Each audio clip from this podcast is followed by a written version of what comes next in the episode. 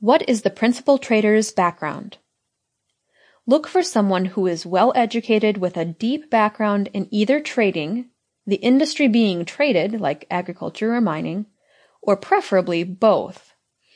Ask yourself if this is someone with a reputation of conducting business reliably and professionally. Know how many employees are involved in the operation, and keep in mind the increasing costs and difficulties of managing large operations. What are the fees?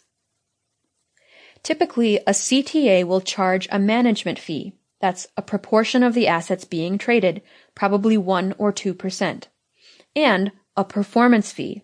That's a cut of the profits, probably between ten and twenty percent. If these fees are wildly off from the prevailing two and twenty industry standards, figure out why. What is the minimum investment? Typically, the higher this number is, the better a sign it is of good risk management, because of this next question. What percentage of my capital will be risked on a single trade? Is there a maximum percentage at risk on any given trade? This can be a struggle for C T As who accept small investments. Consider one who has a twenty thousand dollars minimum investment, and there aren't many. The margin requirement for a single long or short trade in corn futures, for instance, will eat up more than ten percent of a single investor's capital. What is the program's strategy? Pay attention to which asset classes are being traded, especially if the C T A has a very large capitalization. It's one thing for somebody to get fifty thousand dollars of trading capital in and out of the illiquid oat futures market without disaster, but a C T A who tries to move millions of dollars will have an awfully hard time getting trades filled unless he sticks with deep, highly liquid markets. Very large funds can amass reportable positions or even run up against position limits set by the C F T C. A C T A strategy can be either discretionary or systematic. A discretionary trader will use human judgment to enter or exit trades, so you really have to trust that human. A systematic strategy will develop computerized algorithms to trigger trades, so you really have to trust that computer, or trust its programmer anyway. Although the underlying parameters of any trading strategy will of course be proprietary, get as many details as you can about how those systems are developed. Who is doing the math? What kind of math are they doing? Is it statistics? Simulation? What? Always ask what the fail-safe will be in a worst-case scenario. Ask about ongoing metrics, like the frequency of trading in an average month. This would be expressed as round turns per million. A round turn is the full entry and exit of a trade. Commission costs start to eat up an account's performance as high frequencies of trading occur. Ask for performance records. You not only want the average annual or monthly return data and risk-adjusted performance ratios, but also the worst monthly drawdown and the longest total equity drawdown to get a sense of how strictly the C T A will protect your capital from a risk of loss. This is at least as important, if not more important, than dreaming about the impressive returns you can get from a managed futures account. Who are the service providers? Find out who the C T A uses for clearing and prime brokerage, who does their back office and legal work, et cetera. Are there limits to the trading program? A C T A may choose not to accept further clients once it gets a certain value of assets under management. It may close a trading program after a certain period of time. It may set guidelines for how much of its own manager's money can be accepted. What are the program's goals? That's a very open-ended question, but it will give you a good sense of the C T A's philosophy. Is she focused entirely on return? How will she measure success? Most importantly, is that philosophy in line with how you want your own capital to be put to work? Whether you choose to put large sums of capital under someone else's direction or not, I think it's valuable to assess your own trading choices in similar terms. What's your strategy? You may not end up building a supercomputer full of trading algorithms, but knowing how much you're willing to risk on any given trade, and knowing whether you want to engage in long-term commodity investment or quick little day trades, will help you focus your research and plan for your trading costs. It will help you crystallize your trading goals. Who is doing what? At any given point in time, one group of market participants may be more active or more influential to futures prices than another group.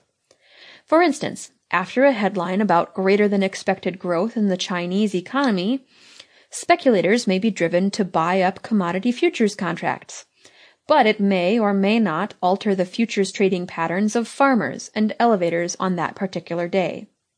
Alternatively, if China actually purchased several cargoes of physical soybeans to be shipped out of the U S over the next few months, the market would quickly experience a flurry of futures trading activity as the international merchandisers who made those sales hedged their soybean positions. The C F T C keeps track of who is doing what in the futures market on at least a weekly basis, although traders with large enough, that is, reportable position sizes, must also report their holdings daily. Their breakdown of futures market participants into categories is a good framework for you to think about how you fit into the population and about how fundamental market events may affect other groups' intentions. The first group is the producer slash merchant slash processor slash user category, which can be more easily referred to as commercial traders. These traders are bona fide hedgers in the commodity markets. Every futures contract they buy or sell is effectively a substitute purchase or sale of the physical commodity that they will need later in their commercial undertaking. That's a farm, an elevator, an ethanol plant, et cetera. Although there is a lot of popular angst about the oversized influence of speculators on commodity prices, it's this commercial category of traders who actually make up the vast bulk of grain futures trade. Between two thousand six and two thousand eleven, commercial entities traded sixty-three percent of all corn futures contracts and seventy-six percent of all wheat futures contracts cleared by the Chicago Board of Trade. The next group is managed money. These are the investors with capital in managed futures accounts and all the hedge funds who are trading commodity futures. Between two thousand six and two thousand eleven, the managed money category traded only sixteen percent of the corn contracts and twenty-four percent of the wheat contracts in the Chicago futures markets. These traders will buy futures when they feel the price will be higher later, or sell futures when they feel the price will be lower later. They experience pure profit or loss on that outcome. That is, they're not hedged by an underlying physical commodity position. Incidentally, the speculators in this managed money group are the ones most likely to use high-frequency trading, H F T techniques, to seek their pure profit or loss.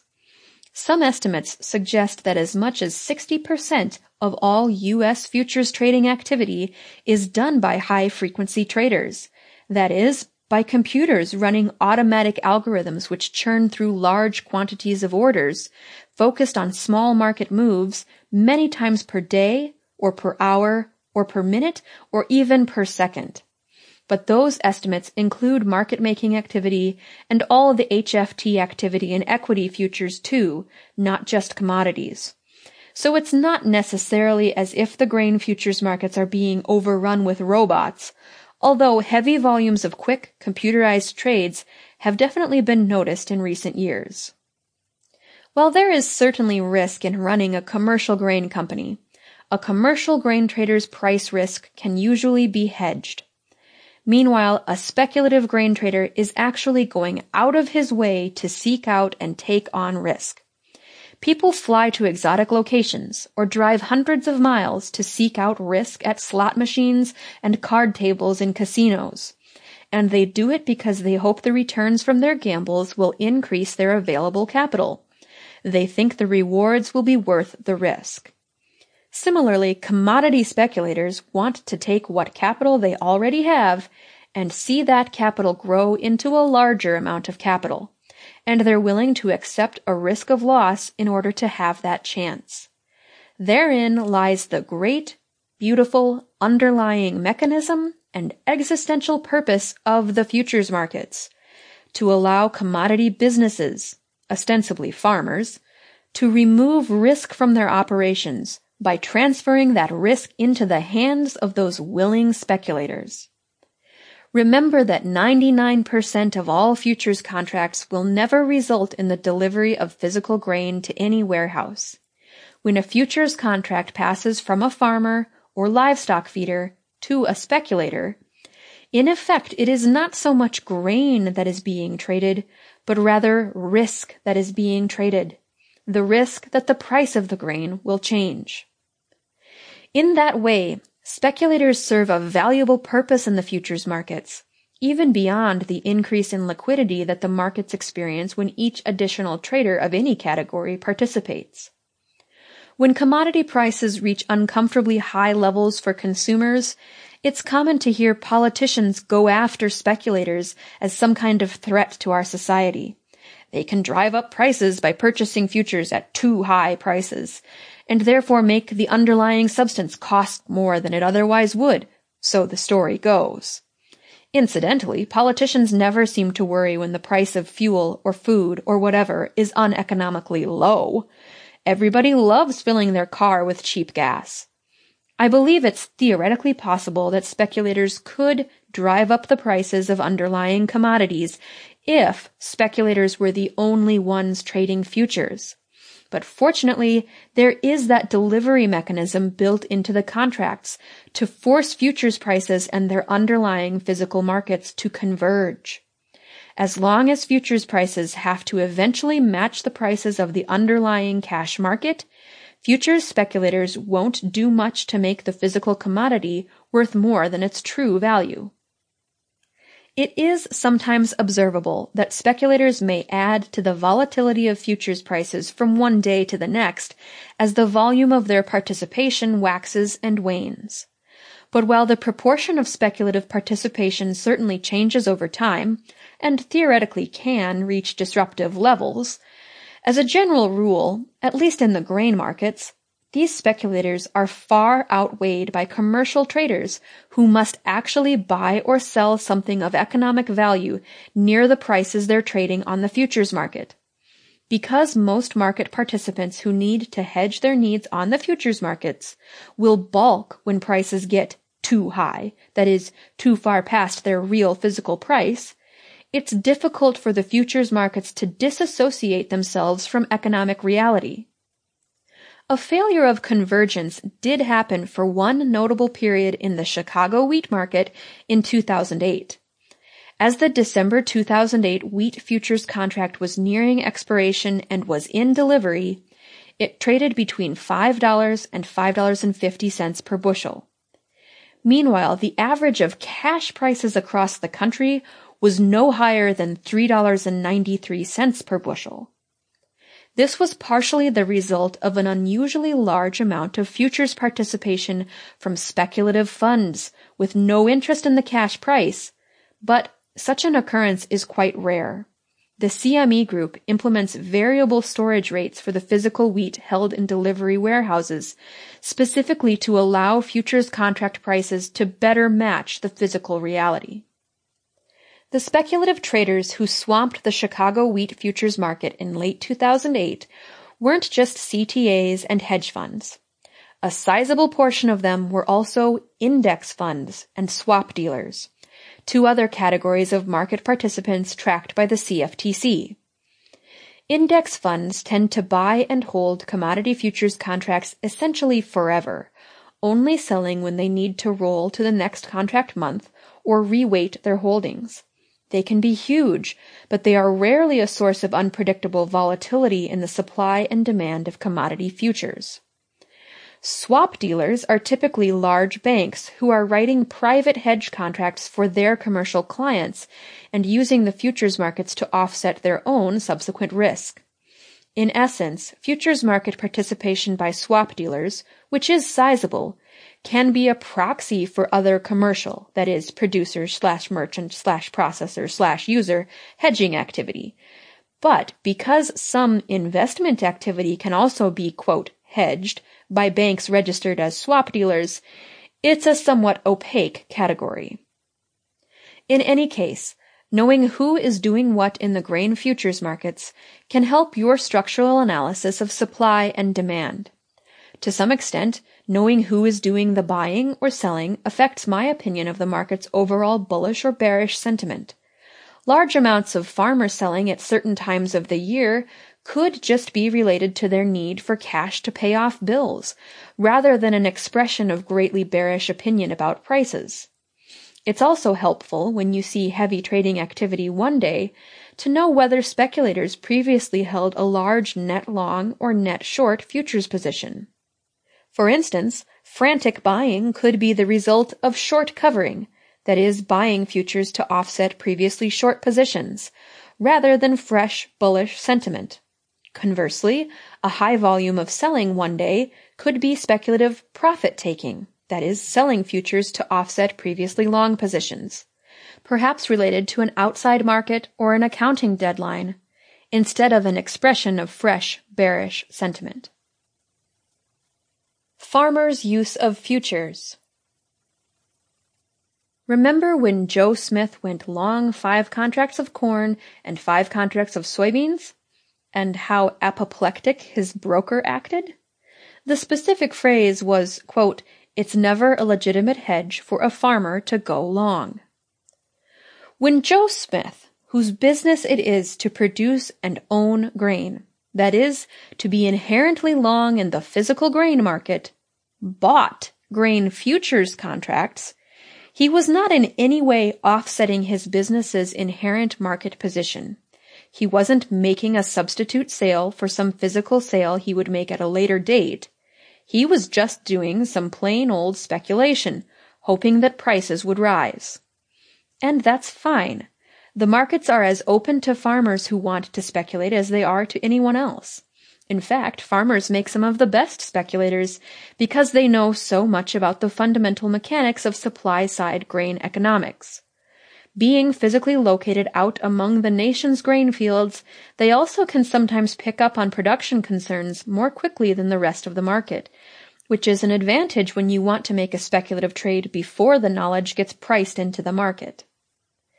But by and large, for a grain producer to use the futures market as a legitimate hedging tool, they should be selling futures contracts to offset their inherently long physical grain market exposure.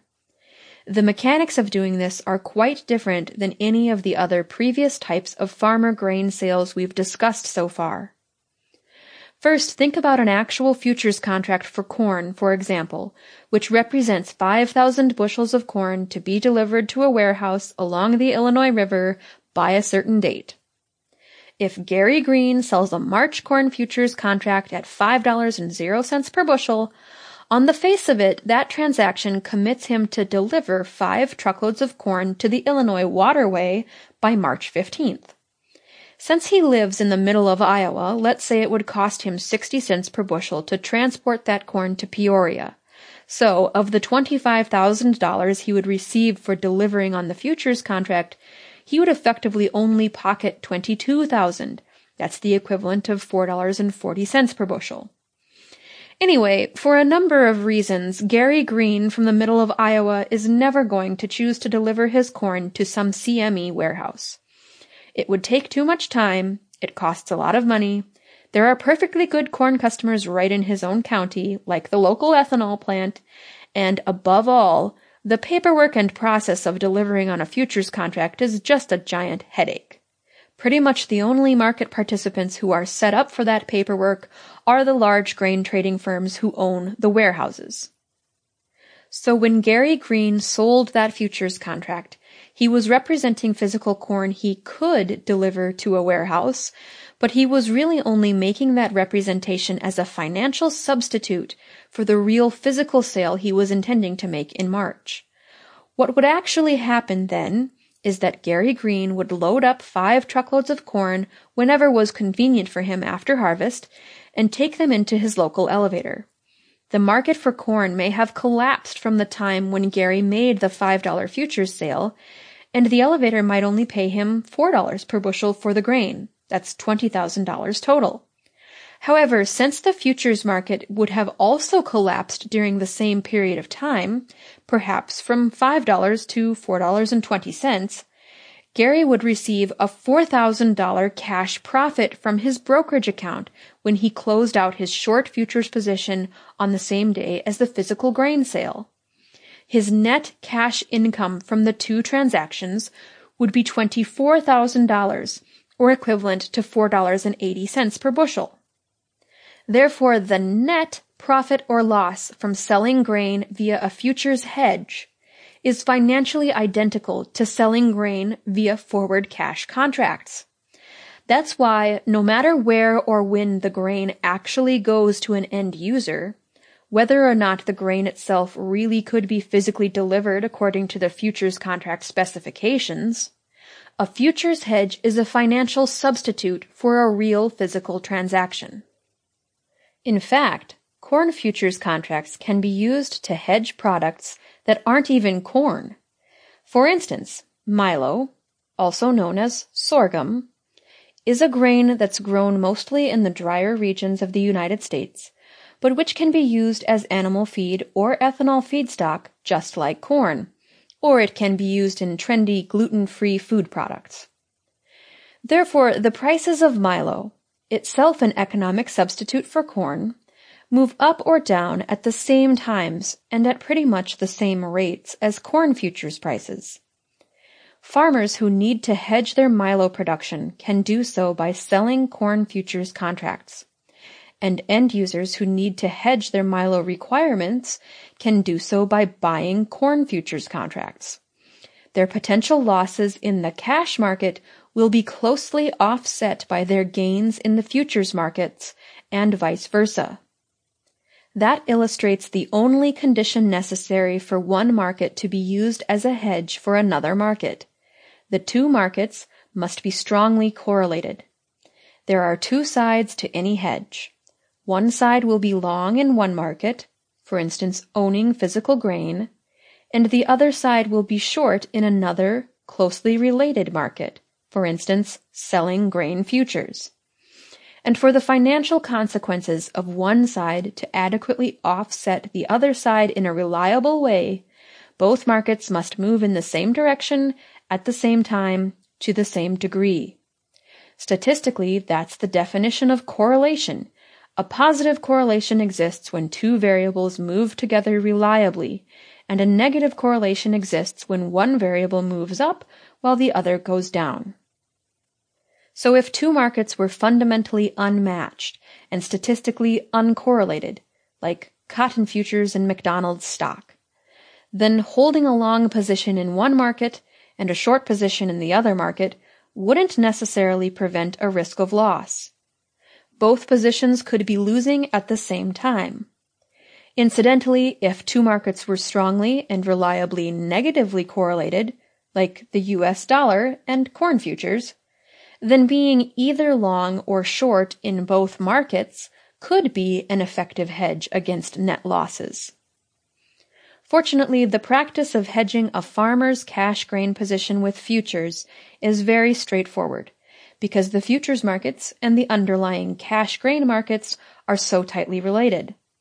The principle of arbitrage will always keep this true. If a grain futures market doesn't gain enough or fall enough to match the movement of the underlying cash market, then when the futures contract goes into delivery, a mass of buying and selling in the underpriced and overpriced markets will bring them back in line. But while a farmer can be confident his futures hedges will mathematically work out to lock in an equivalent financial outcome for his grain, the experience of locking in grain prices through the futures market is quite different than the less demanding experience of selling forward grain contracts.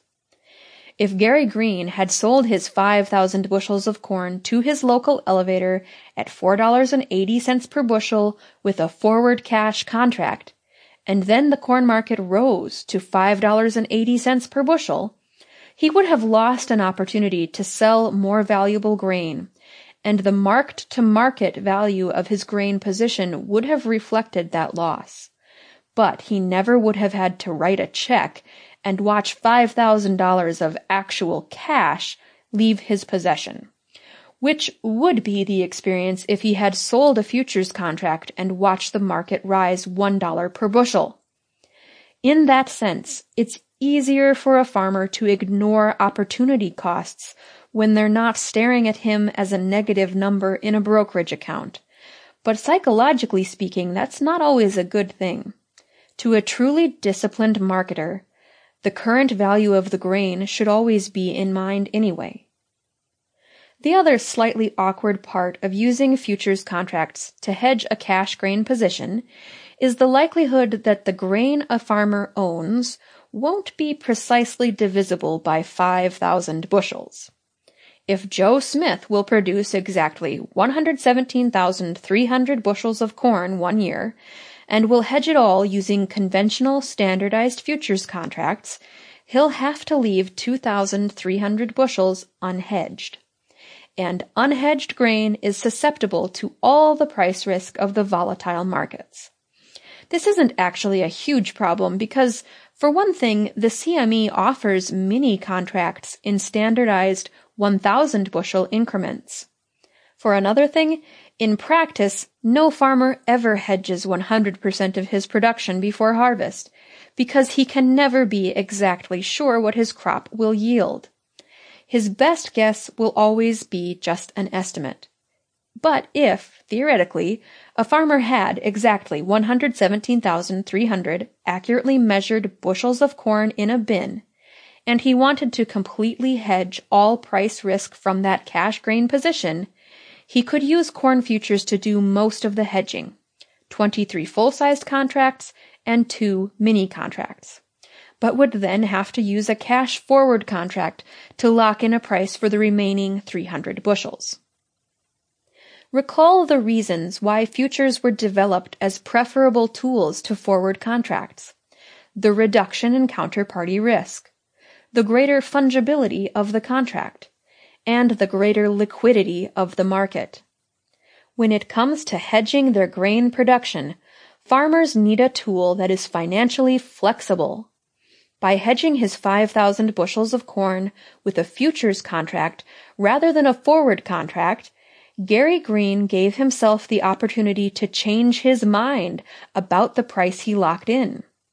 At any time, if he chooses, he can exit that futures contract without having to renegotiate a bunch of terms or pay any fees other than brokerage commission. He could also change his mind about the delivery time frame. If he had hedged the corn against the March futures contract, and then it turns out that the gravel road to his grain bins gets buried in eight feet of snow, or that the local ethanol plant presents a particularly compelling bid for May corn, then it's no big hassle for Gary to call his broker and roll his futures hedge from the March to the May contract, and he'd get to profit from the additional carry spread between those two contracts. Most importantly of all, when a farmer locks in a price with a futures hedge rather than a forward contract, he's not committing to any specific transfer of ownership. Once he writes a forward contract with an elevator, that buyer can start to account for those bushels in its total grain position, and the farmer has lost negotiating power. The bushels contractually must go to that buyer, and if the ethanol plant down the road suddenly becomes frantic for corn and pays twenty cents over the prevailing market rate, the farmer no longer has an opportunity to sell those bushels to the ethanol plant for the higher price. With a futures hedge, however, the farmer locks in a mathematical price for his grain, but the actual negotiation and transaction of selling the physical grain to a buyer can be delayed until the circumstances are in the farmer's best interest. The big decision, however, is what price level to select for the futures hedge.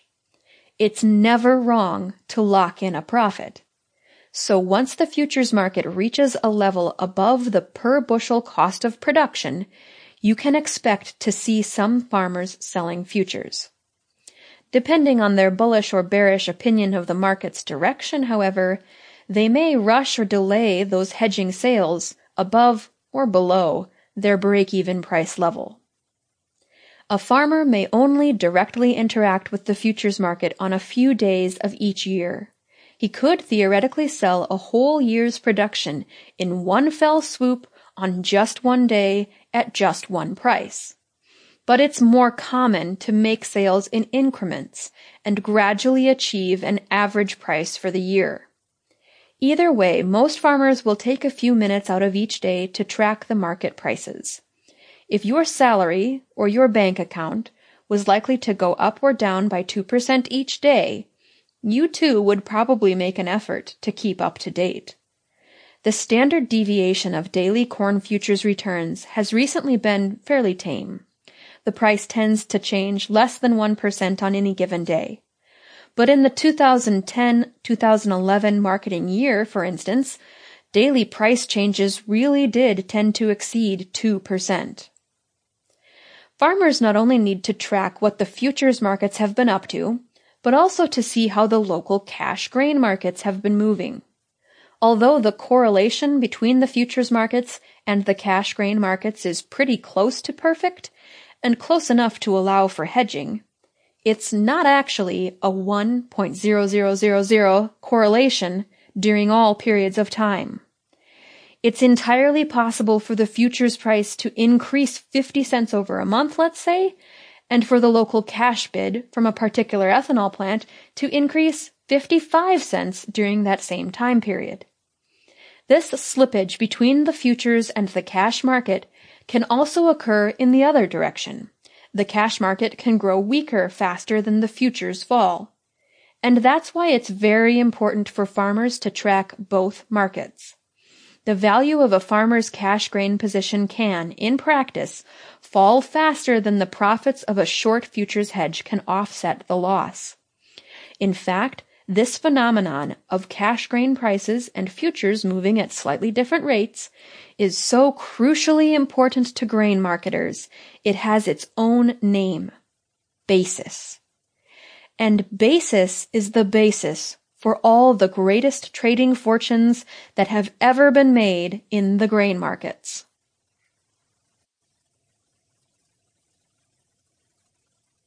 Basis. To define it, basis is the mathematical difference between the price of a futures contract, that is the consolidated, standardized, and universally accepted benchmark of a grain market, and the actual price of a local cash grain market at any given location at any given point in time. Virtually no one receives exactly the nominal value of benchmark grain futures for their physical grain. There are a million separate values for grain out in the countryside, depending on where it is, what its quality is like, how badly buyers need the stuff that day, et cetera. To be able to compare all those millions of localized grain bids against one another and against the market in general, there's the basis equation. The local cash price minus the futures price equals basis. Or put another way, the futures price plus basis equals the local cash price. Basis gets its name from phrasing like, "We're bidding fifteen under basis March futures." From that information, and from knowing the current value of the March futures contract, you could determine the actual flat price, or local cash bid. Using this example, if March wheat futures were priced at six dollars and zero cents per bushel, a farmer selling one thousand bushels of wheat to this bidder would receive a check for five thousand eight hundred fifty dollars because the flat price would be five dollars and eighty-five cents per bushel. The equation would say six dollars and zero cents plus a negative fifteen cents of basis equals five dollars and eighty-five cents. When calculating basis or flat price, you have to be very, very careful about whether the basis is a negative or positive number. Typically, country bids for grain will be negative, but they certainly can be positive. So you will not only irritate pedants if you say mysterious things like basis fifteen the March or basis increased today, but you could also end up totally misunderstanding a trade. Maybe you mean basis is fifteen under the March contract, but a basis bid certainly could be fifteen cents over the March, in which case those thousand bushels would have been worth six thousand one hundred fifty dollars. The equation would have said six dollars and zero cents plus a positive fifteen cents of basis equals six dollars and fifteen cents. In the first example, an increasing basis number could be a change from fifteen under the March to twenty under the March. That widening of basis would mean the cash market at that location was becoming relatively weaker than the futures market. Here's how the basis could weaken. On February first, the futures price may be six dollars, and the flat price may be five dollars and eighty-five cents, with a basis bid of fifteen under the March. Then on February eighth, the futures price may have risen to six dollars and three cents per bushel, and the flat price may be five dollars and eighty-three cents per bushel, with a basis bid of twenty under the March. Notice in that example that the futures market itself was rising over time, but the basis bid grew weaker, and the flat price bids showed a relatively weaker cash market. But we have to say it was weaker, not wider or bigger or increased, because watch what happens in the second example when basis starts out as a positive number. On February first, the futures price may be six dollars and zero cents, and the flat price may be six dollars and fifteen cents if the basis bid is fifteen over the March. Then on February eighth, the futures price has risen to six dollars and three cents, and the flat price has also risen, but now to six dollars and twenty-three cents, because the basis bid is now twenty over the March. In that instance, the basis number again grew larger, but because it was already positive, that was a reflection of the cash market growing relatively stronger than the futures market. Wider slash narrower, or increasing slash decreasing terminology is therefore meaningless in basis arithmetic. To be truly accurate, we must always only say basis strengthened when we mean cash prices gained relatively more or lost relatively less than the futures prices, and we must always say basis weakened when we mean cash prices lost relatively more or gained relatively less than the futures prices. With that syntax firmly in mind, we can start to examine what actually makes basis grow stronger or weaker from one day to the next. I said basis values in the country are typically negative, and that's historically true, because in theory, basis is a reflection of transportation costs and supply and demand. If we work from an overly simplified assumption that the cash value of corn at a C M E registered warehouse on March fifteenth must, because of arbitrage, be equal to the value of March corn futures at expiration, we can set a theoretical ground zero for basis right along the Illinois River. Under these assumptions, basis should be exactly zero at that location at the time of futures expiration. From there, basis values will radiate outward at weaker and weaker levels as the grain gets farther and farther away from a delivery point. If truck freight costs one dollar per mile and there are no backhaul opportunities, it would take thirty cents per bushel to transport grain into the zero basis zone from one hundred fifty miles away on a one thousand bushel truck. So let's say everywhere at a one hundred fifty mile radius from the zero basis zone has a basis bid of thirty under the March. everywhere at a three hundred mile radius would have a basis bid of sixty under the march, and everywhere at a four hundred fifty mile radius would have a basis bid of ninety under the march, et cetera. That's a gross oversimplification because of all the variable supply and demand factors in different geographies, which have nothing to do with futures delivery points. But it explains historically why basis bids out in the middle of the country are usually negative numbers. Even in that simple theoretical world, grain must not only be purchased out in the country where it is produced, it must also be sold to the entities who will ultimately consume it. Those entities could be a cattle feed yard in Texas, perhaps, or a nation with a grain deficit to which we will export the grain out of a facility at the Gulf of Mexico. Transportation costs also play a role in determining what basis those consumers will have to pay. For instance, pretend it takes seventy cents per bushel to ship grain from Peoria, Illinois, to New Orleans, Louisiana, on a barge. In our perfect theoretical world, basis at New Orleans, Louisiana, NOLA, would be seventy over the march.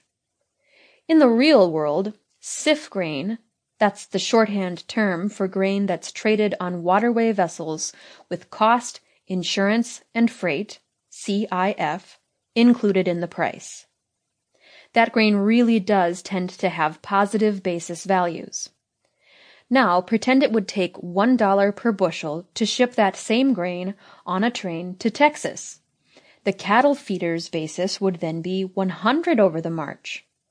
And in reality, rail grain also usually has positive basis values. So you see, basis can be positive in some areas, and it usually is positive at those demand points.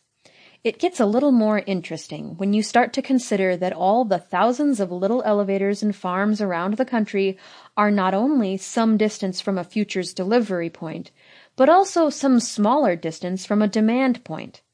For instance, Buffalo, Kansas is about the halfway point between Peoria, Illinois, and Amarillo, Texas.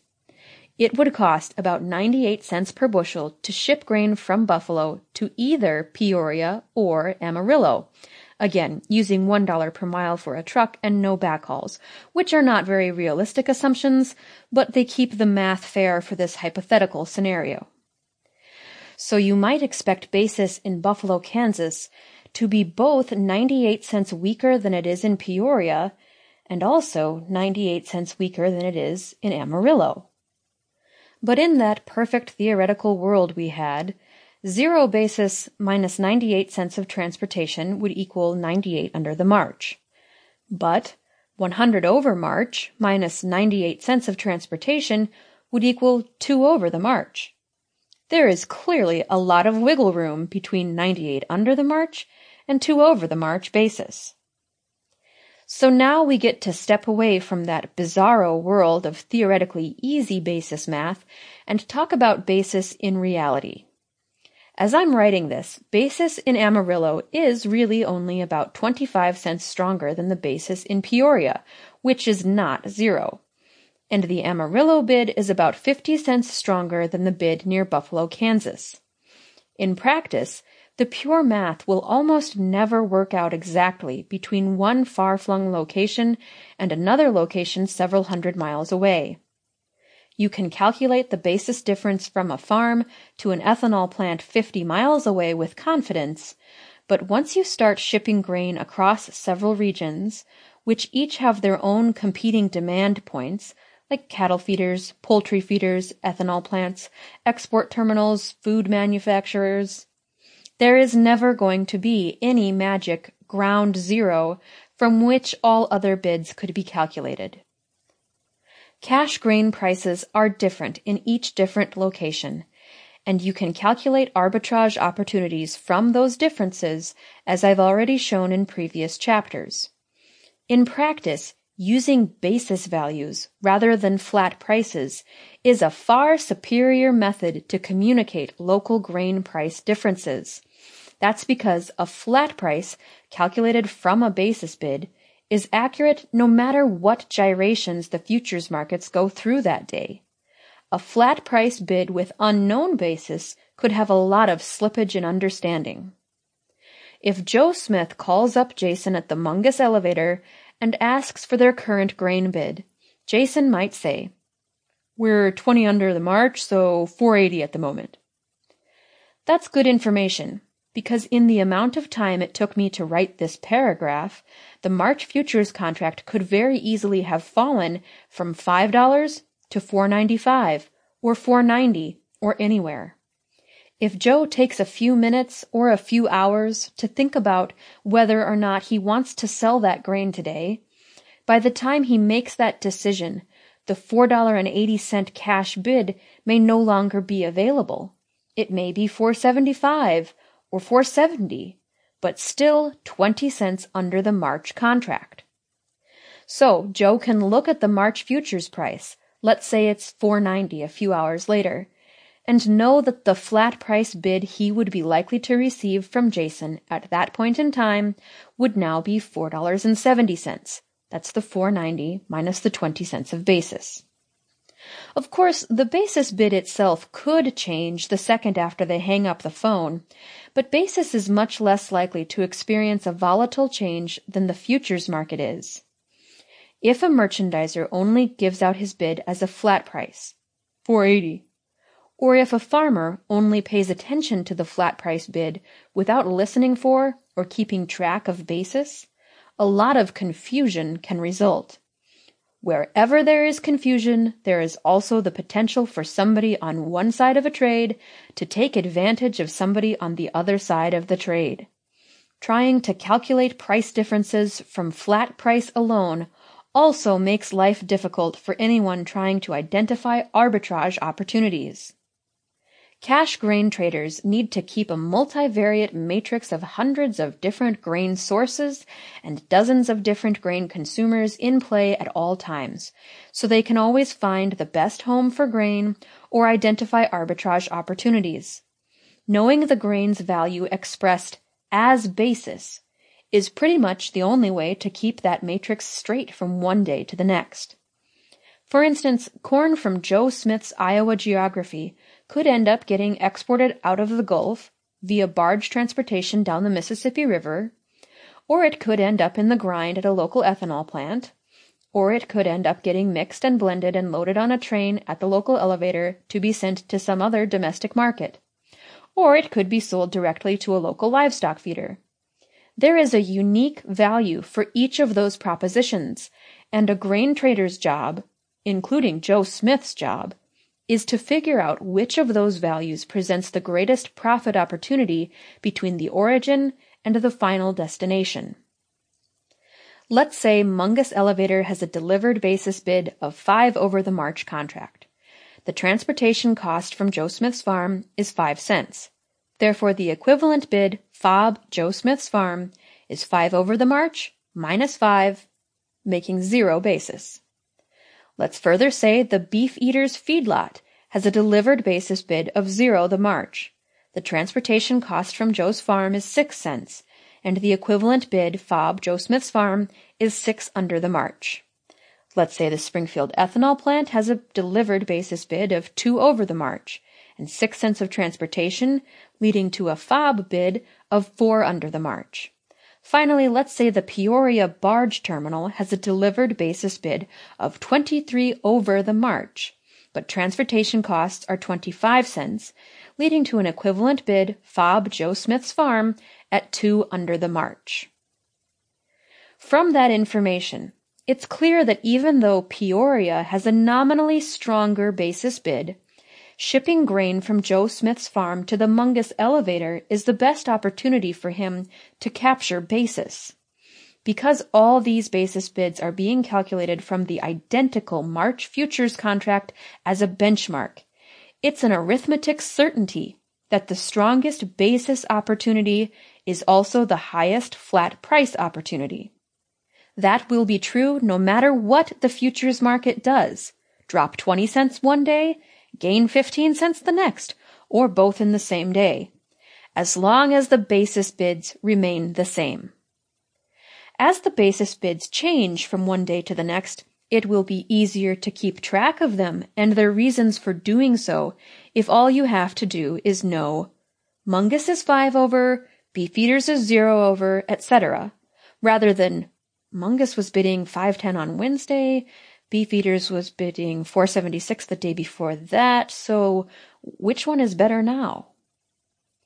In practice, a grain trader might keep track of a market by thinking, S I F corn is at twenty-three H by twenty-five H. That would mean willing buyers were bidding at twenty-three over the March, and willing sellers were offering corn in that region for twenty-five over the March. In that instance, the bid-ask spread would be two cents. Basis is not only a function of transportation costs, but also a matter of supply and demand at each location, which will affect each bid and offer. Beefeater's feedlot and the Springfield ethanol plant are equidistant from Joe Smith's farm. They both have identical transportation costs. So if transportation were the only variable in basis values, arbitrage would suggest they must both post identical bids.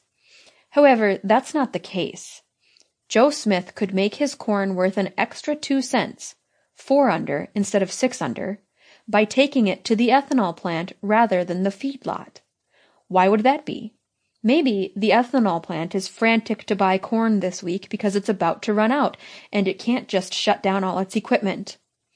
Maybe the feedlot got a great deal on some cheap, lower quality corn six months ago and is still blending that off into its feed rations. That kind of knowledge is valuable to a grain trader. It could make you quicker to react when the ethanol plant suddenly has a breakdown, for instance. But at this point in time, Joe Smith's corn is most likely to end up at the elevator. What is going on at the elevator so that it can outbid the local end users and the barge market? Possibly it could be loading trainloads of corn that are destined for an entirely different geography than the barge market. The rail market not only has access to export terminals at the Gulf of Mexico, but also to export terminals in the Pacific Northwest, the P N W, to poultry feeders in the southeast, cattle feeders in the southwest and Mexico, and dairies in California. Those are just some examples of end users, and you could do this same basis matrix exercise for a trainload of grain that could be routed to any of those demand points, rather than for a truckload of grain off of Joe Smith's farm. Presumably, Jason and his colleagues at Mungus have actually done that exercise and discovered they could make the corn worth five over at their elevator, which results in an equivalent bid of zero basis at Joe Smith's farm.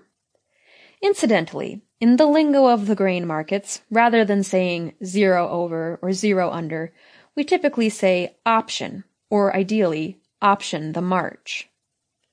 And that's the other vital thing to keep straight when tracking the basis movement in a grain market. You must know which futures contract is being used.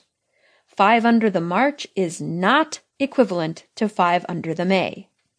Well, it might be, but it's exceedingly rare for any two futures contract months to have precisely equal prices. Due to the typical positive spread structure, carry, the May contract could be ten cents higher than the March contract on any given day. To communicate the same flat price on that day, a basis bid of five under the March would have to be expressed as fifteen under the May to represent the same cash value.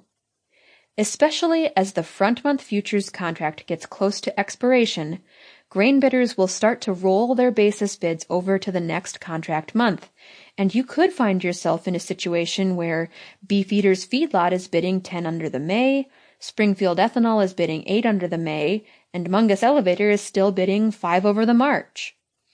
In the near term, it's just going to make your comparisons a little more complex, but if you're comparing whether to sell grain in one time frame or another, keeping track of the spreads between futures contracts and the basis bids for deferred months will also help you decide which time frame presents the best flat price opportunity. The timing of your cash grain trades may also be influenced by the seasonal weakness or strength of supply and demand in a local market. you might expect basis to reach its weakest point of the year at the gut slot of harvest, when the heaviest flow of grain is coming on the market and local elevators' capacity to handle grain has reached a bottleneck.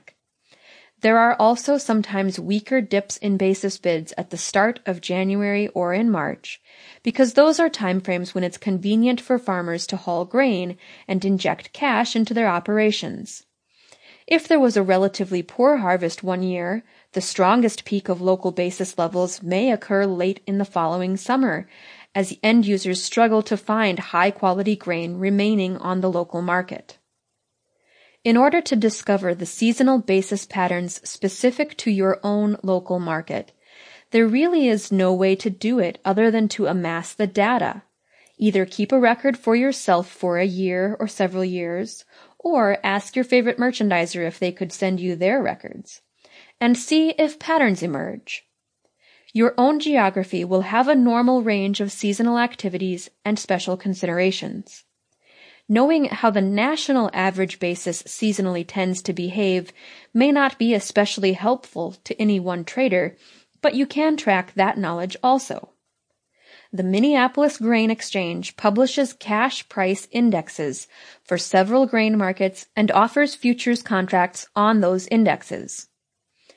Each index is a calculation of thousands of cash bids collected across the country each day by D T N, a market information company.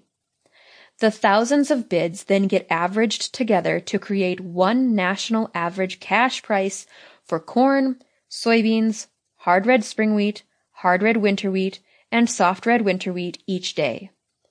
Comparing those index values to the daily futures settlement will give you a national average basis bid, and from that you can determine when an overall grain market is in a period of strong basis, that's relatively eager physical demand and or shortage of supply, or in a period of weak basis, that's relatively ample supply and or disinterested demand.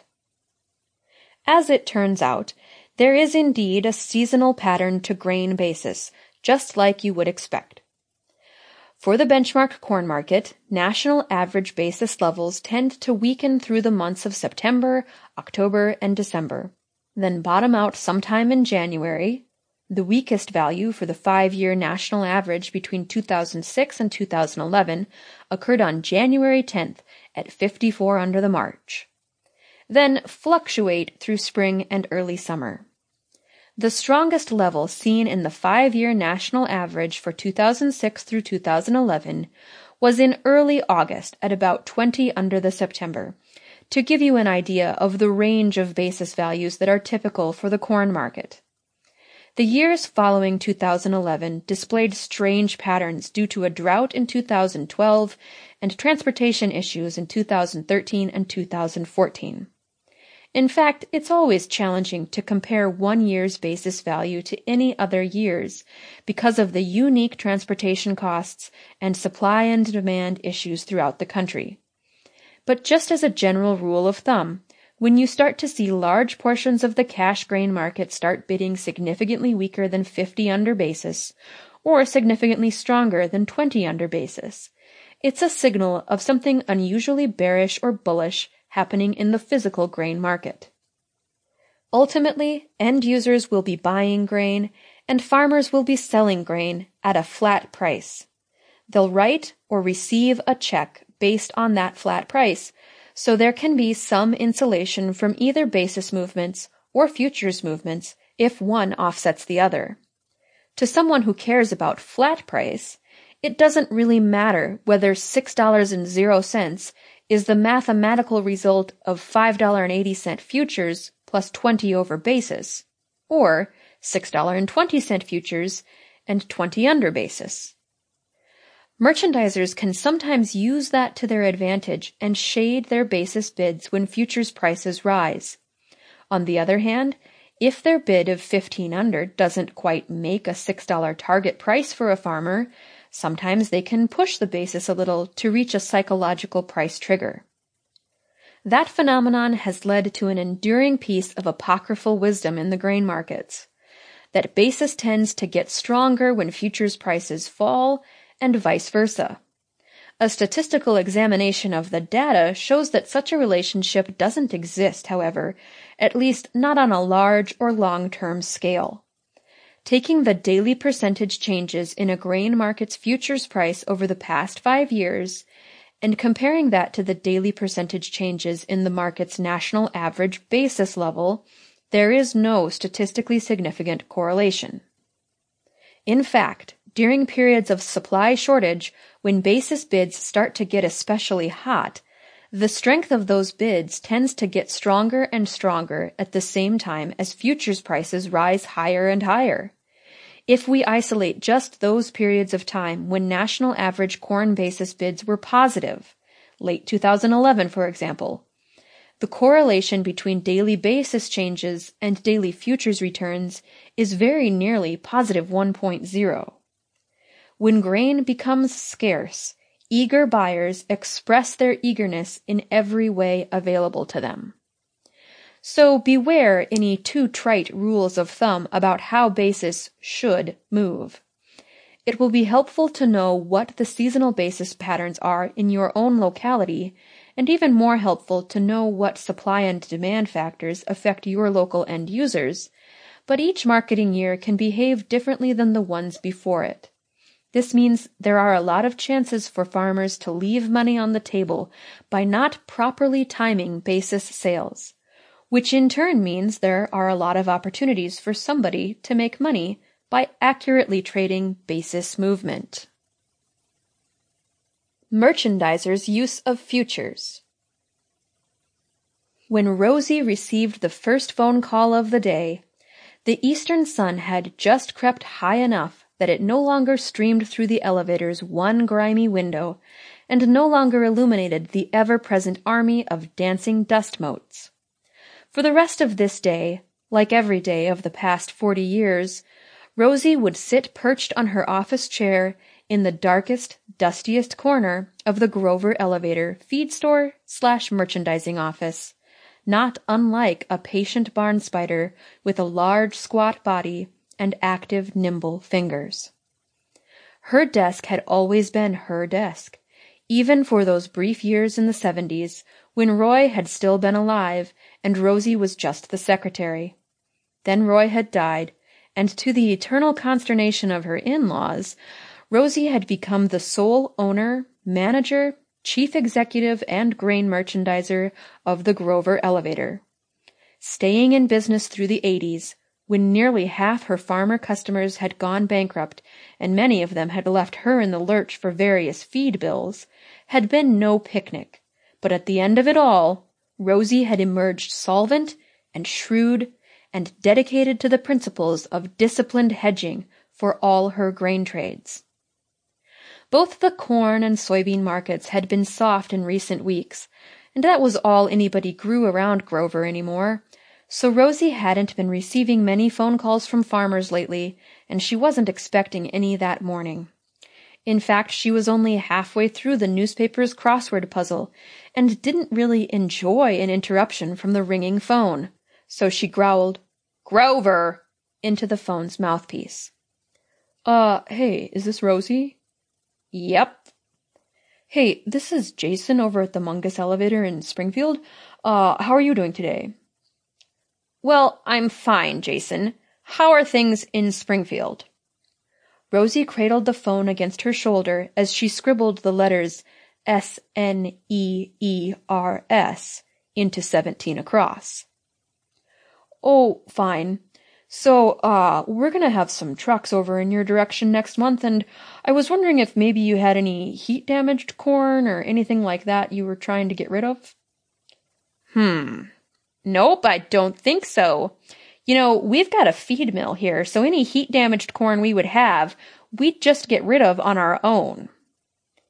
"Oh, well, um, what kind of value would you put on thirty-day corn right now, anyway?" "Corn that you'd pick up here." "Yep, Fob Grover." Rosie put down her pencil and swiveled her chair toward the wall where she could see the inventory diagram of all her bins. "It doesn't really bother me to hang on to my corn for a few more months. Probably don't need to get rid of any right now." "Oh."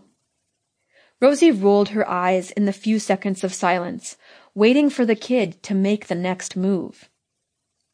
"But just to help me out with my position, Jason, why don't you tell me what you'd value nearby corn Fob Grover at?" "Oh, uh, I was thinking of bidding you fifteen under the march." The more experienced merchandiser made little noises with her tongue against her teeth as she pretended to hesitate. She looked at the market spreads, and her eyes gleamed. "I don't know, Jason. Like I said, we really don't have to get rid of any corn just now." "Well, uh, fifteen is the best I can make it worth for you." "You don't have any push in that?" "No, and think about it. How far away are you from Cedar Rapids? There can't be much of a way you can make it worth more than that, trucking it all the way there yourself.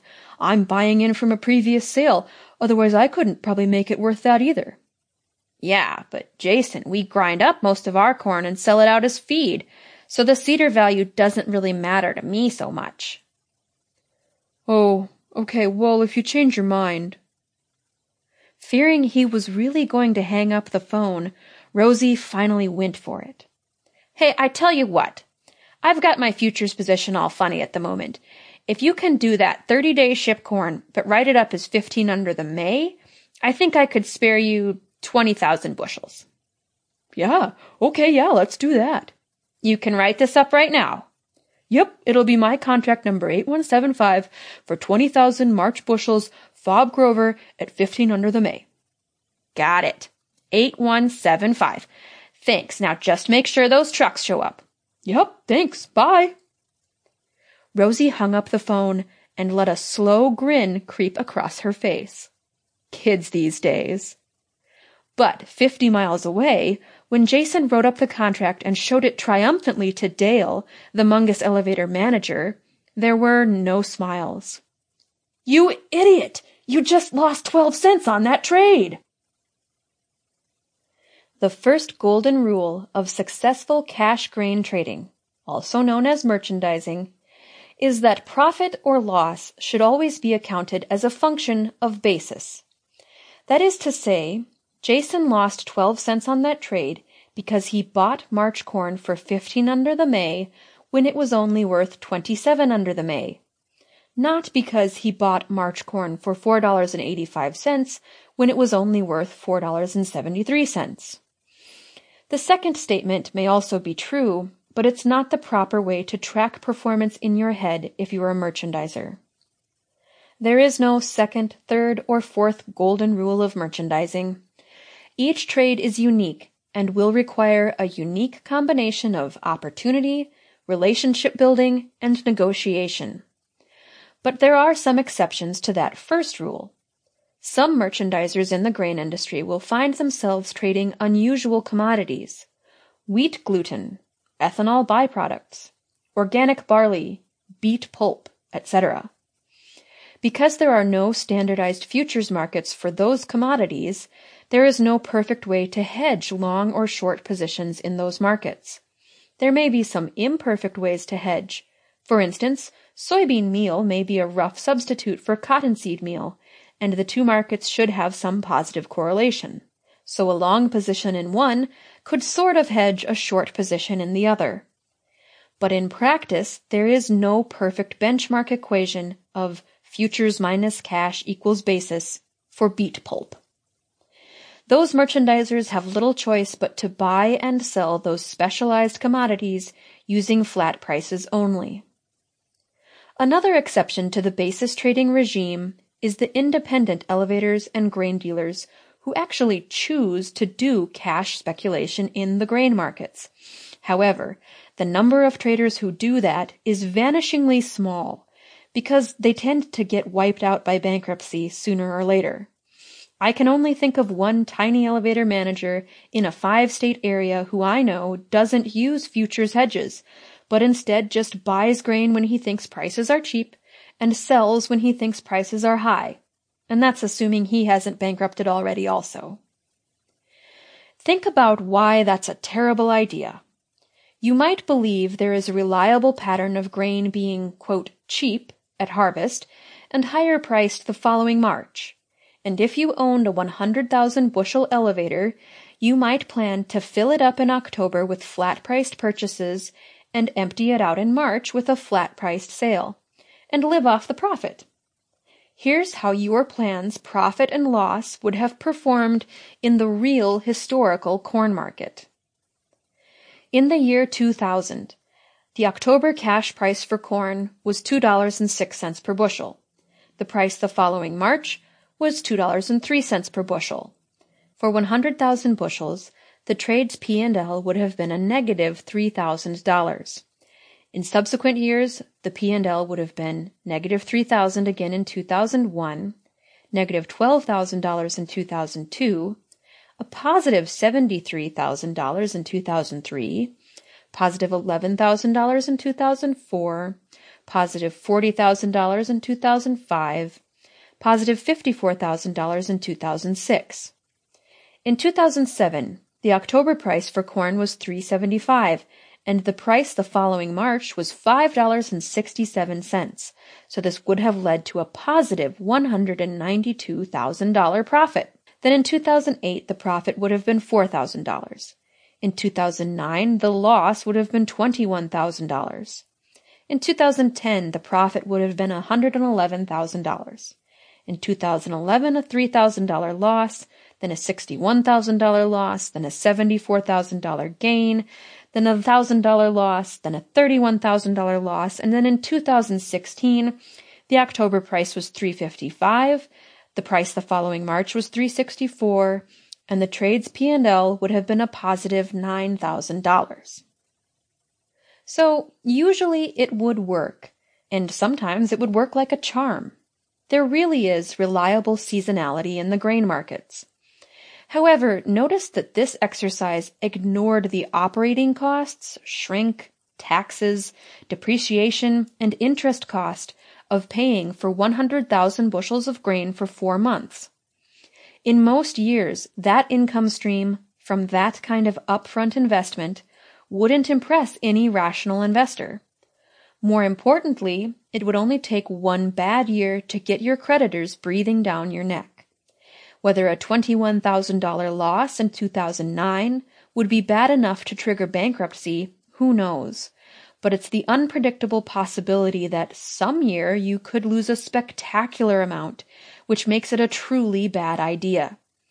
No one has ever built a company the size of Cargill or A D M or Bunge by trying to outguess the direction of futures markets. Rather than cash speculation, most merchandisers use two other types of cash grain trades: back-to-back transactions or basis trades. I've used some examples of back-to-back trades in the previous sections of this book, like when a merchandiser would buy soybeans from a farmer, then sell those soybeans to a processing plant for ten cents per bushel more. In reality, he does this as two basis trades, for example, buying from the farmer at sixty under the March and selling to the processor for fifty under the March. But however the accounting is done, it's a very clear arbitrage. The two transactions are done as close to simultaneously as possible.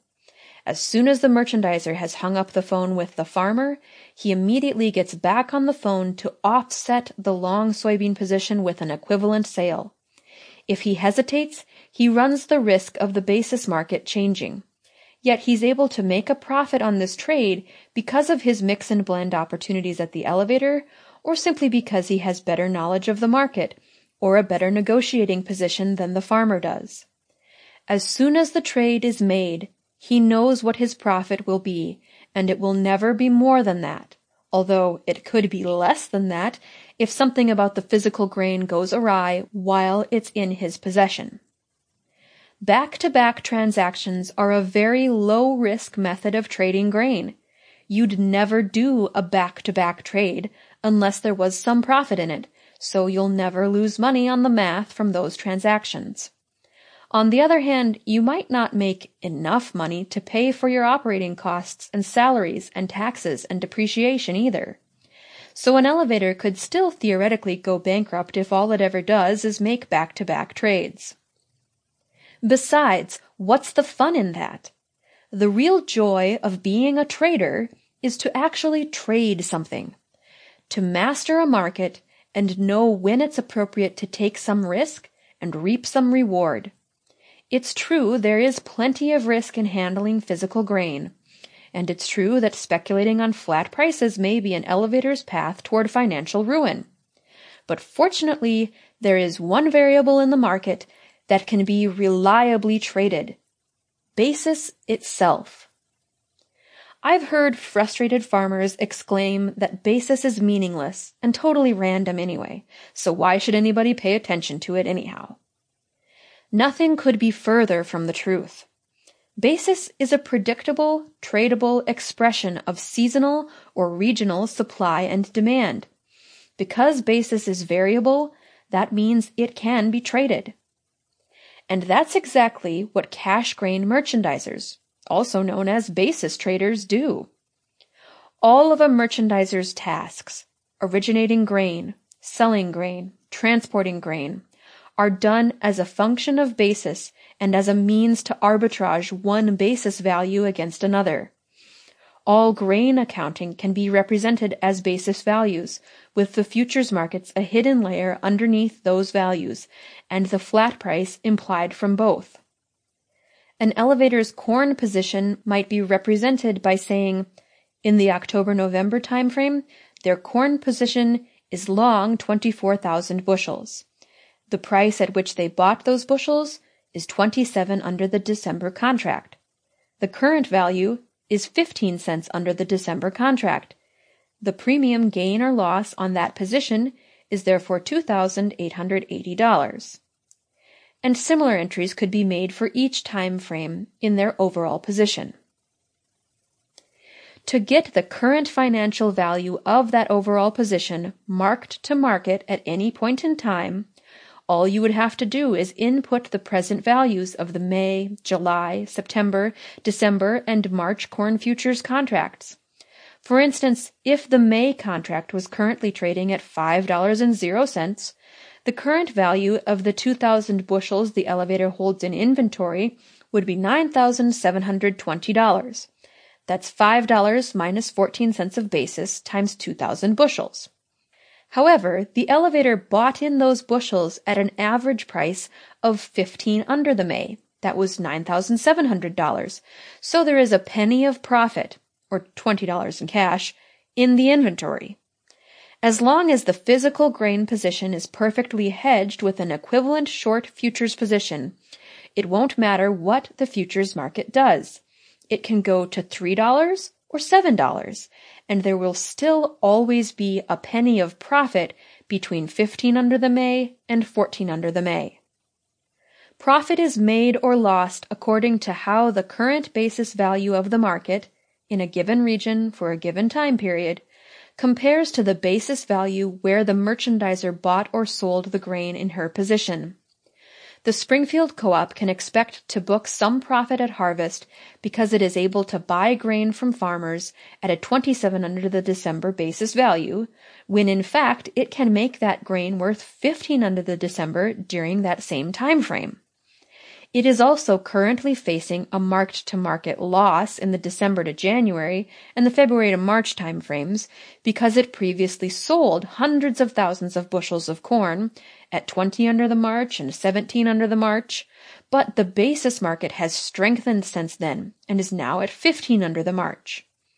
When you sell a commodity and then the price of that commodity increases, you will lose money as you buy in to offset your position. Now you can begin to see why it's critically important for merchandisers to hedge their cash grain positions with futures, and to only be traders of the basis itself. It gives them the freedom to master the actual supply and demand of the grain markets without living in fear of the futures markets diving in one direction or the other. There are enough ways to lose money buying or selling grain at the wrong basis level, or by mishandling the physical grain, without adding a futures market gamble into the mix. Because of merchandisers' indifference to the futures price, there's a nice symbiosis between merchandisers and farmers, and between merchandisers and end users. consideration of the actual flat price of the grain becomes divorced from the typical buy low, sell high trader mentality. A merchandiser is just as happy to buy your corn at five dollars and eighty-five cents per bushel, if that's six dollars futures and fifteen under basis, as she is to buy your corn at four dollars and eighty-five cents per bushel, if that's five dollars futures and identical basis. Similarly, she's as pleased to sell a train full of corn at five dollars per bushel, at option the futures, as she would be to sell it at six dollars per bushel, at identical basis. This is great because it never puts the merchandiser in a position to haggle her customers, neither buyers nor sellers, out of making a favorable flat price transaction. At their best, merchandisers truly can be supportive advisors to their customers' profitable businesses. There are really only two ways that the underlying value of the futures market affects a cash grain merchandiser's position, and the merchandiser herself only has control over one of those, the threat of an imperfect hedge. The previous example cash grain position had a couple of values that aren't perfectly divisible by five thousand. There was two thousand bushels in inventory and twenty-four thousand bushels bought at harvest. In order to perfectly hedge those positions, the merchandiser couldn't use just full-sized futures contracts at five thousand bushels each, but would also have to sell mini futures at one thousand bushels each. In reality, a grain inventory in a bin or a spot sale off a truck could be much weirder numbers. A perfect sixty thousand pound truck load, for instance, would actually be one thousand seventy-one point four three bushels of fifty-six pound corn. Keeping track of how long or how short a grain position gets over time isn't hard, but it requires a lot of discipline. Each merchandiser just has to keep the concept of hedging firmly in mind. Buy grain and sell futures, or sell grain and buy futures. Especially if there is a team of merchandisers all trading a grain position together at the same time, the best way to keep track of those hedges is to use a T account, which could look like this. In two columns separated by a vertical line, the left half is for cash, showing buy one thousand seventy-one point four three bushels from Joe Smith, and on the right column, headed futures, the merchandiser would write sell one mini corn at five dollars. The next line may say buy twenty thousand bushels from Gary Green. On the futures column, it should say sell four corn at five oh one. Then perhaps in the cash column, sell twenty-five thousand bushels to the ethanol plant. The futures column should say, buy five corn at five oh four.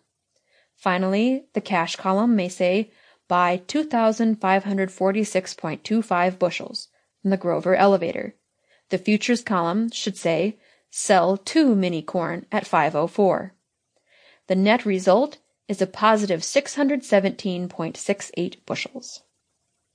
For the nice even values, the twenty thousand bushel purchase and the twenty-five thousand bushel sale, the merchandisers were able to perfectly hedge those cash transactions with exactly equivalent amounts of exposure in exactly opposite directions on the futures market. For the cash transactions with more awkward values, they still made offsetting futures transactions, but they just weren't a perfect match. At the end of the day, the merchandisers bought six hundred seventeen point six eight bushels more than they were able to perfectly offset with futures positions. A lot of elevators or grain companies won't even hassle with mini futures because they make enough cash transactions to eventually end up near a five thousand bushel number anyway. But regardless of whether they round to the nearest one thousand bushels or the nearest five thousand bushels, they will invariably end up with some amount of unhedged exposure. In this instance, that's equivalent to cash speculating on six hundred seventeen point six eight long bushels. If the corn futures market drops from five dollars and four cents to four dollars and sixty-four cents overnight, it would result in a two hundred forty-seven dollars loss. That's the six hundred seventeen point six eight bushels times forty cents. That may not sound like a lot of money, but this is a deliberately small example. One does not want to have that happen to a significantly larger, unhedged sum. That's why it's important for merchandisers to be accurate and immediate with their offsetting hedges. The example was not only deliberately small, it was also grossly oversimplified. In reality, the merchandisers would be simultaneously trading commodities and making hedges with a variety of different markets in a variety of different time frames. The hedging also might not be recorded in one single log like this, but rather as a collection of individual T-sheets. As long as the actual hedging is done consistently and correctly, there can be some latitude in the record-keeping, and merchandisers can still minimize their exposure to futures price movement. So the last remaining reason why a grain trading company would even care about how high or low the grain futures prices get is a more esoteric financial one. If you put up margin money for futures hedges, or borrow money to buy cash grain, or defer income on grain you own, or worry about the counterparty risk of someone not paying you for grain, all of those things make you care deeply about the time value of money, and they make your lending partners care about the underlying value of your goods. It's relatively easier to explain to your banker that you lost ten thousand bushels of three dollar corn because of quality losses or a counterparty's failure to perform, than that you lost ten thousand bushels of six dollar corn. And obviously the conversation gets increasingly difficult as the scales of volume or price increase. It's not just an awkward conversation. The real overhead costs of trading increase when commodity companies must pay interest on higher valued commodities. In general, commercial lending to commodity trading firms is considered a highly favorable banking activity because the firms are trading basis rather than futures and have hedged most of their price risk. And grain companies get relatively cheap interest rates from their commercial bankers as a result. But in periods of the greatest market volatility, or when prices are especially high, overall interest costs do rise.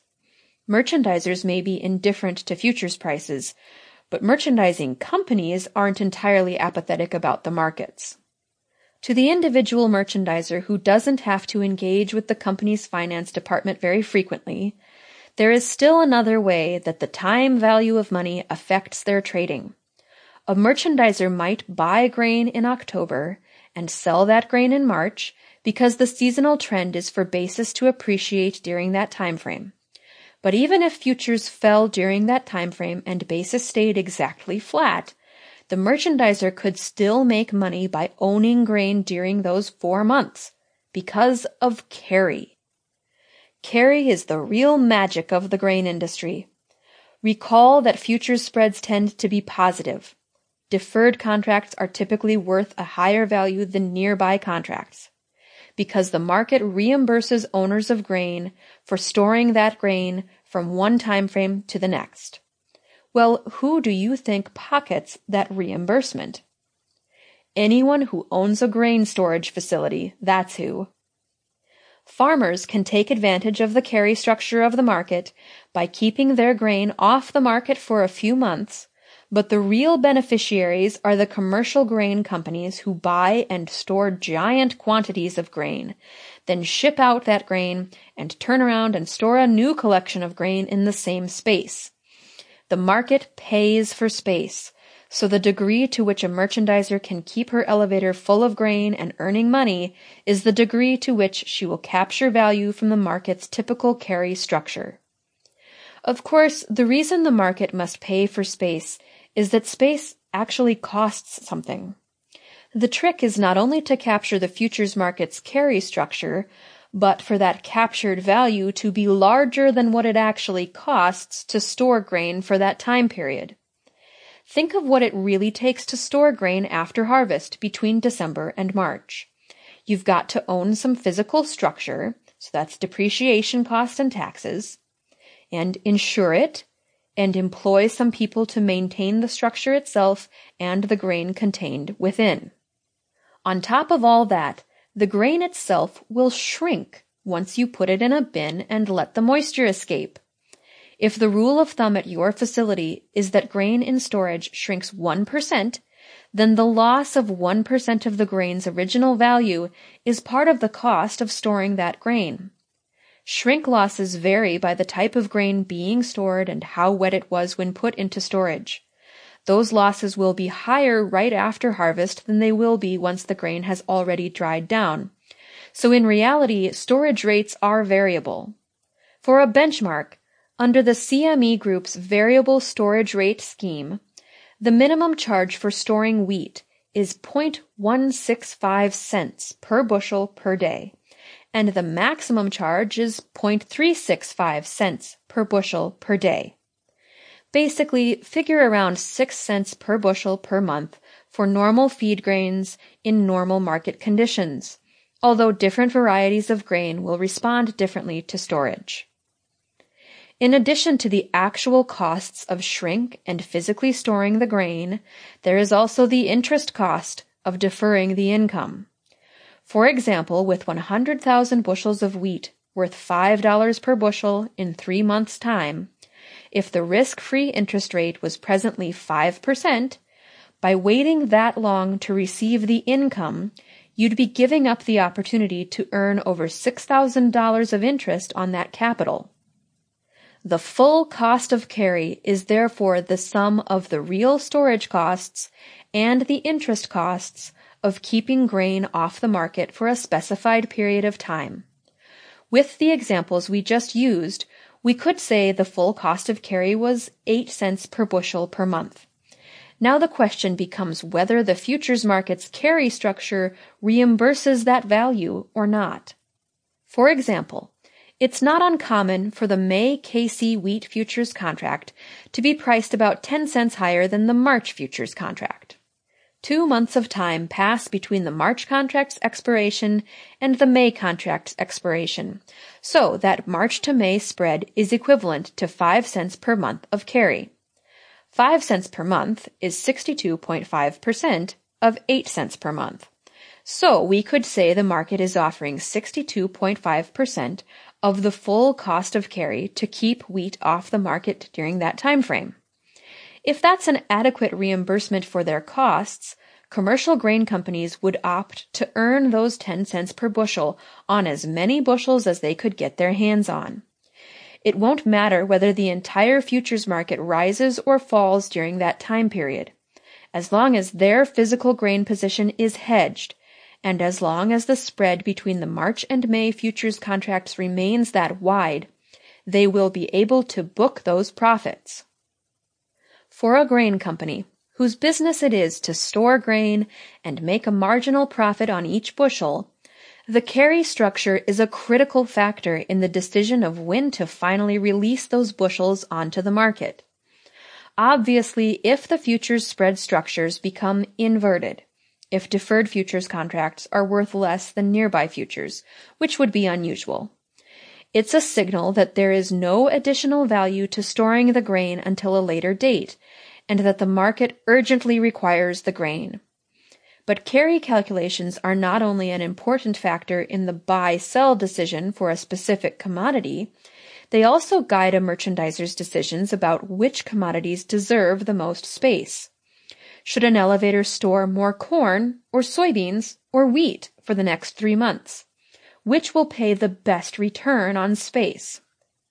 The difference between futures contract prices, the spread, is therefore far more important to a merchandiser than the actual contract prices themselves. If March and May futures contracts were exactly eleven cents apart, knowing that fact would be more meaningful to a merchandiser than knowing that the nearby futures price was exactly five oh one and a half per bushel. That's what the merchandiser Jason failed to consider in the previous story. Although grain bids and offers for different time frames are expressed as basis according to the closest futures contract month, so corn for February delivery is bid off the March contract, corn for November delivery is bid off the December contract, et cetera, the same basis value off different contract months won't result in an equivalent cash bid. If the carry between March and May futures happened to be twelve cents wide, then a bid of fifteen under the May would be twelve cents stronger than a bid of fifteen under the March.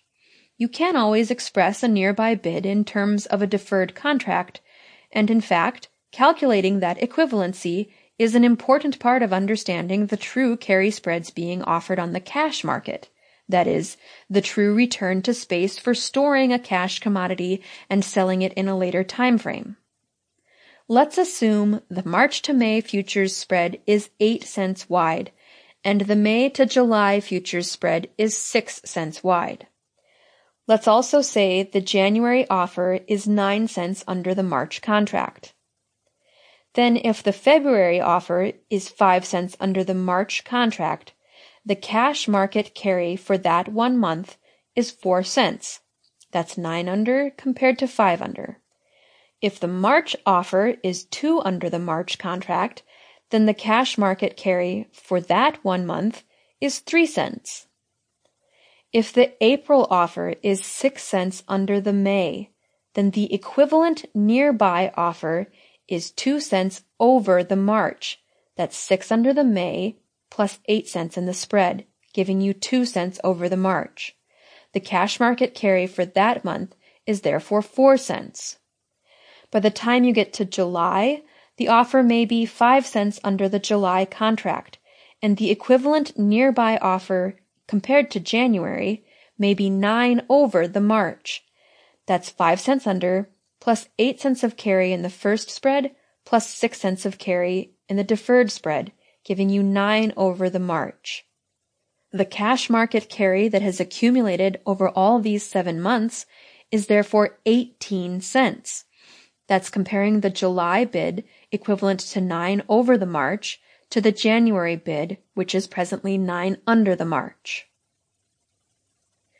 So by choosing to store corn six months and bringing it to market in July rather than January, the owner of that corn who is hedged with short futures not only gets a better basis number, five under the July rather than nine under the March, but actually earns eighteen cents more for the cash corn.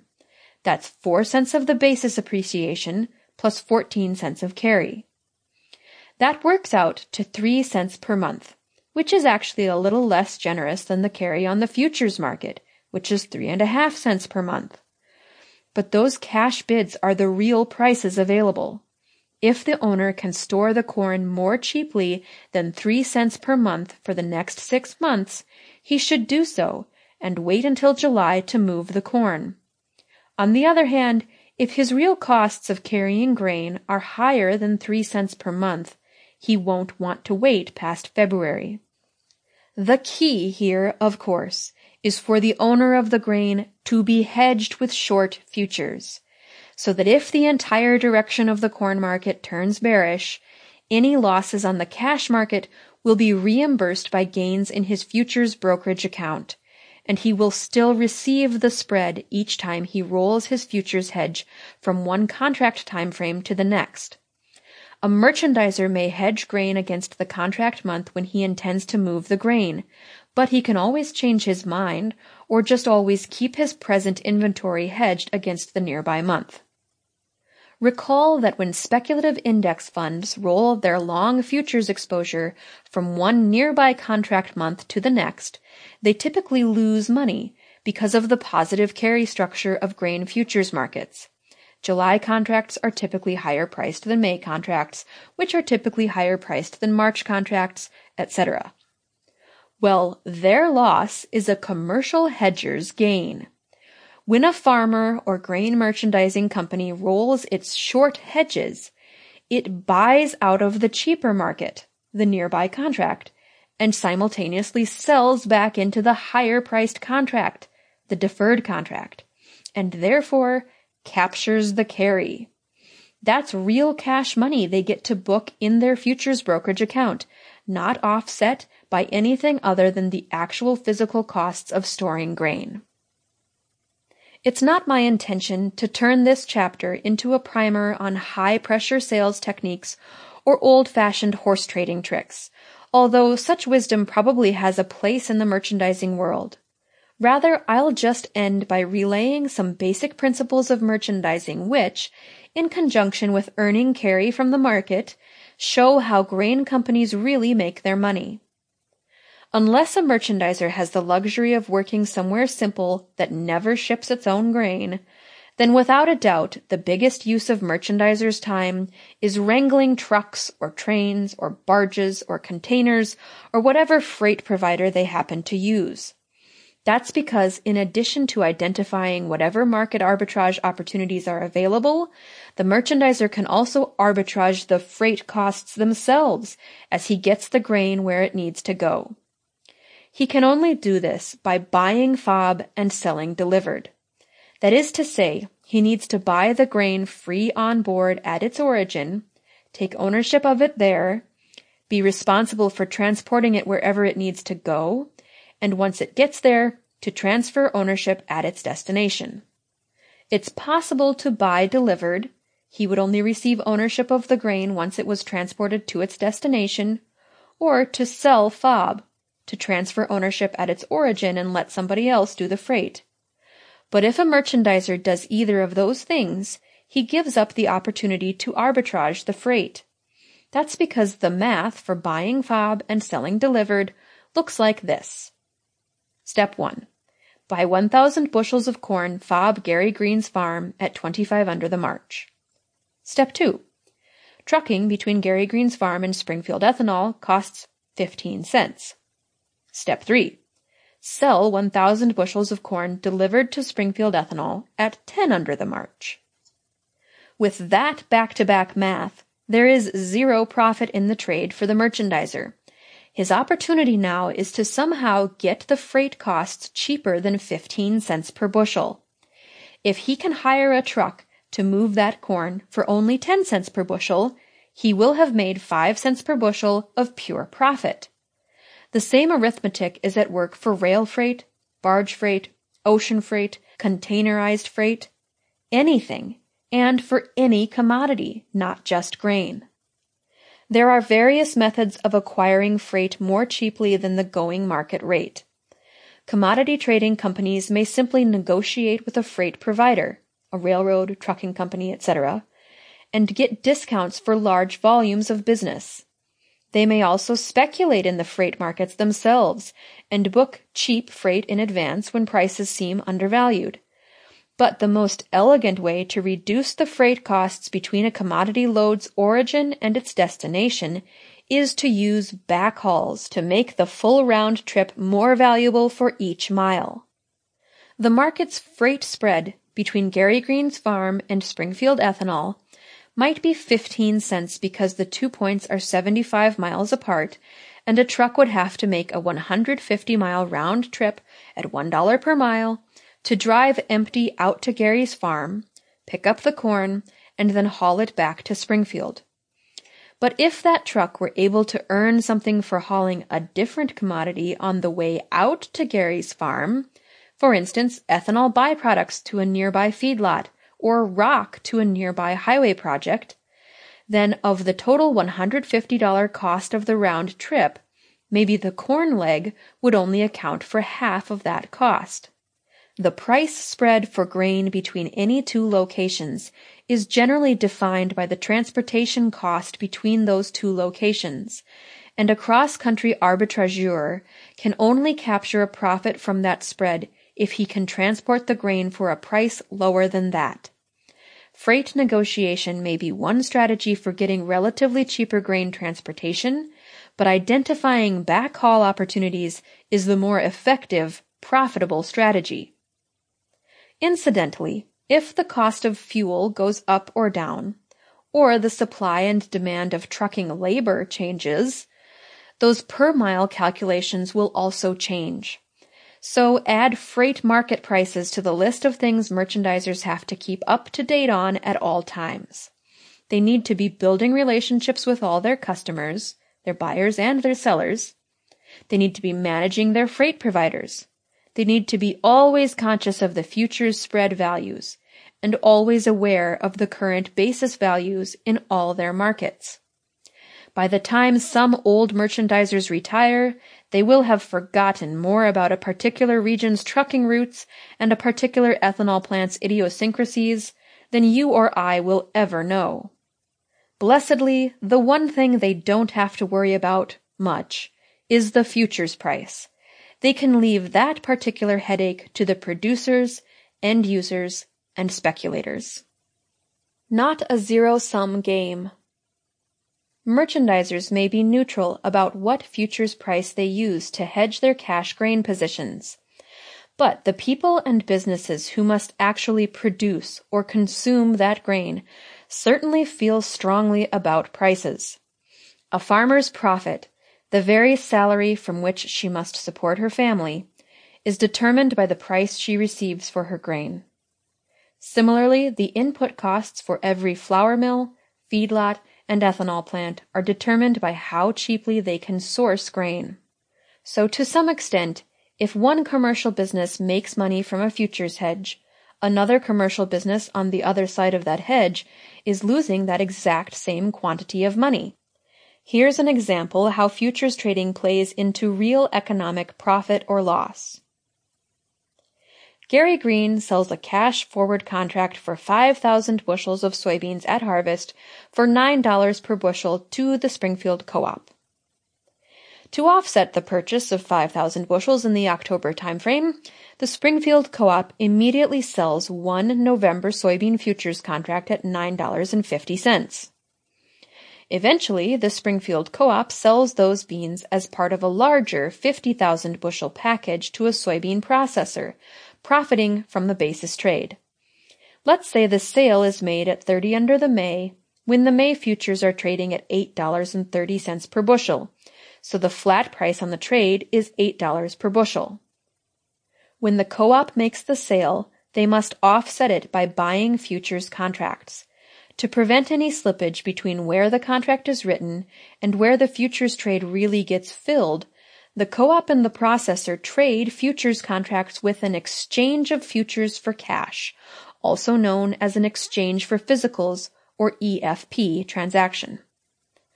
The ten soybean futures contracts in this example will be processed by the futures exchange for the two trading parties' accounts, but at a pre-agreed price, the market price at the time of the basis trade, that won't affect the rest of the futures market's bids and asks. During that futures exchange, the processor sold ten soybean futures contracts to offset ten previously established long positions. Let's say those long positions had been bought when the soybean futures market was trading at nine dollars per bushel, as a hedge against potentially even higher input costs. So the processor just bought fifty thousand bushels of soybeans at a cash price of eight dollars per bushel. They will write a check for four hundred thousand dollars, and it fully booked a hedge loss of one dollar per bushel in its futures account, another fifty thousand dollars. Those beans effectively cost the processor nine dollars per bushel once all the trading was done. Most end users are also able to hedge their products, not just their inputs. In this example, the soybean processor probably also sold soybean meal and soybean oil futures contracts at the same time it was buying those nine dollar soybean futures. It would have hedged not just its input costs, but its entire soybean crush margin, the profit that results from turning raw soybeans into processed products. Regardless, the example demonstrates how the decisions of real economic participants in the grain markets affect futures activity. Any time a farmer chooses to lock in a price for grain, whether he does it via his own independent futures hedge or via a forward contract, there will be some downward pressure on the futures market, some volume of selling activity. One way or another, somebody is going to sell equivalent futures exposure at that time, even if it's not the farmer himself, but rather the merchandiser who's hedging his own cash purchase. Equally, any time an end user chooses to lock in a price for grain, there will be some upward support for the futures market, that is, some volume of buying activity.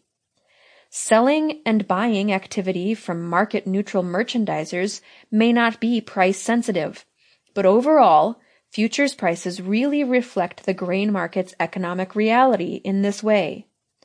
When prices get high enough to compel producers to sell grain at a profit, their selling volume will exert pressure against a further rise in prices. When prices get low enough to compel end users to buy grain at a projected profit, their buying volume will exert upward support against a further drop in prices. Of course, we know participation in the futures markets isn't limited to commercial producers and end users. Speculators are also welcome to buy and sell contracts. Support or pressure from speculators' volume of buying or selling is also important to price behavior, but it's relatively harder to pin down. eight dollar soybeans may be bad, that is, unprofitable, for farmers, and good, that is, cheap, for poultry feeders, while fourteen dollar beans may be good, profitable for farmers, and bad, expensive, for poultry feeders. Between those two sections of the futures market, you can directly pencil out who is winning and who is losing at any point in time, and they may both be profitable at the same time. But there's no equivalent way to do that for speculators. eight dollar beans are good for bullish speculators if the market moves higher later. fourteen dollar beans could also be good for bullish speculators if the market moved even higher than that. Those traders have no underlying profit calculation, just the estimation of what direction the market will take in the future. Therefore, the net result of all grain futures trade doesn't necessarily result in an equal number of winners and losers. A farmer may have a hedge loss of one dollar per bushel in his futures trading account, and somewhere else in the market there may be an end user with a dollar hedge gain in its futures account. On the other hand, the buyer on the other side of that farmer's sale could have been a bearish speculator who was closing out a losing position. It could have been a bullish speculator who profits penny for penny as the farmer's position loses penny by penny. There is no way to know in the anonymous amalgamation of the futures markets. Just remember that philosophically, even if the bullish speculator benefits penny for penny as the farmer accumulates a hedge loss, both parties are gaining something from that transaction. The speculator gained an opportunity to take on risk and potentially receive financial reward. The farmer got the benefit of removing risk from his operation and knowing what stable price he will receive for his production, no matter what the crazy futures market does in the meantime.